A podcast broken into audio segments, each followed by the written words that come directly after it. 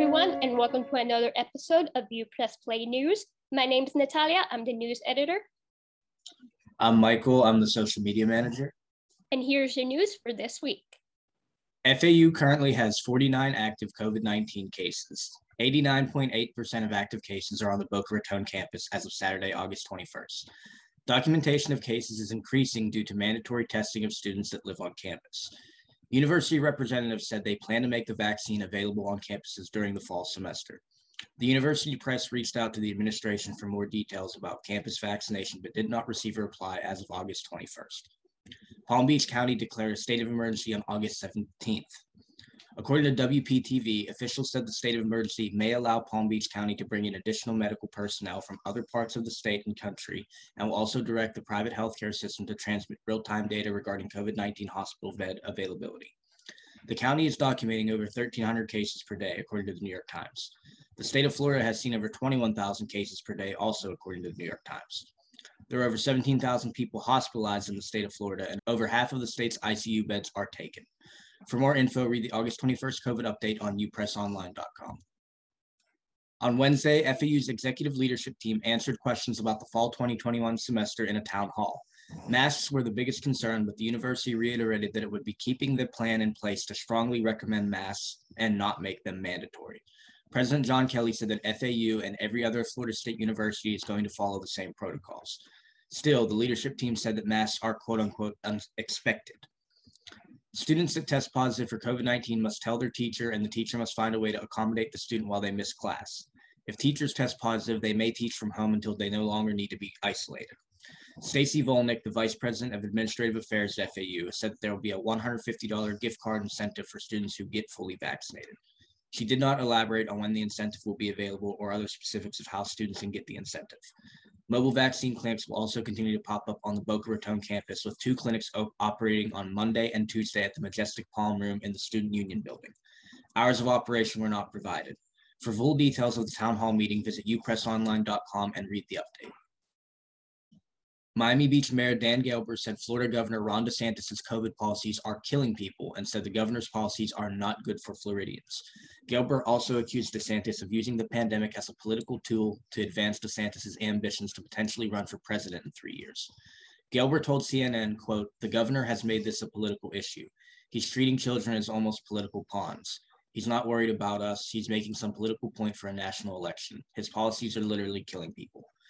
DeSantis has banned schools from implementing mask mandates in Florida. Many school districts, including Broward and Miami, have kept their mask mandates in place, defying the governor's executive order that forbids them. DeSantis has threatened to withhold funds from schools that do not comply. At a summit on Wednesday, DeSantis once again falsely claimed that masks are not proven to be effective against COVID 19. Gelber called DeSantis' remarks, quote unquote, or Gelber called DeSantis' remarks, quote, absolutely moronic and said he should be out there trying to get people to wear masks. Every sort of major medical group, including pediatricians, have said it's healthy.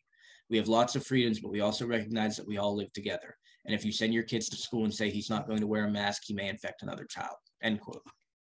On Thursday, 49 year old Floyd Ray Roseberry from Grover, North Carolina, was arrested after an hours long standoff near the US Capitol after he claimed to have an explosive device. Although he had no explosive device on him or in his truck, the United States Capitol Police did find bomb making material. According to CNN, during a live stream, Roseberry showed himself holding a canister that he said was a bomb and was speaking about a revolution. On his recently removed Facebook page, he frequently made pro Trump posts and posted about Trump's Maidan MAGA March. Two libraries of Congress, Jefferson and Madison, and the Cannon House office building, as well as the Supreme Court, were evacuated. The Senate and the House are not in session, so most lawmakers weren't in their offices. Nabisco factory workers across the United States are striking this week. The workers are angry that Nabisco's parent company, Mondelez International, has proposed turning eight hour shifts into 12 hour shifts and eliminating overtime. Workers would only receive overtime on their sixth and seventh days of work during a week, provided the worker worked their scheduled hours. Mondelez has also proposed that new hires shoulder additional costs of health insurance. A spokesperson for Mondelez said that the changes are intended to promote the right behaviors among workers and avoid paying employees a premium for weekend work if they call in sick during the regular work week. The spokesperson said that most Nabisco workers would not be affected by the new policy.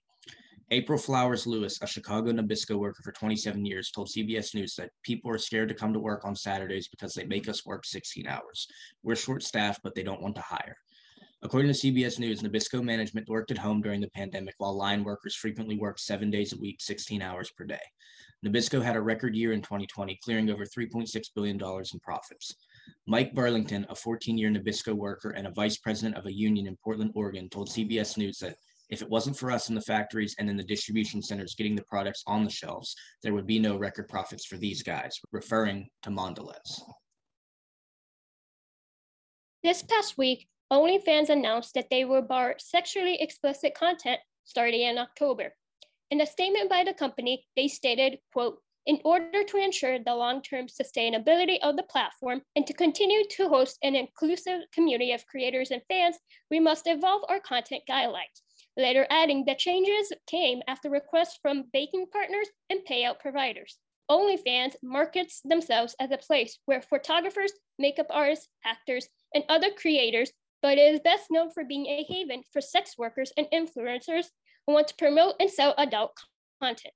According to CNN, the company also said that it would still allow creators to post nudity as long as it is consistent with our acceptable use policy and would be sharing more information in the coming days. The decision was met with criticism, with some comparing it to Tumblr when Tumblr decided to ban images and videos featuring adult content, while others questioned what the decision would mean for sex workers who depend on the platform for income. As of right now, OnlyFans has not gone into detail about what it would consider to be sexually explicit or how it will monitor content to ensure the terms and conditions are not broken.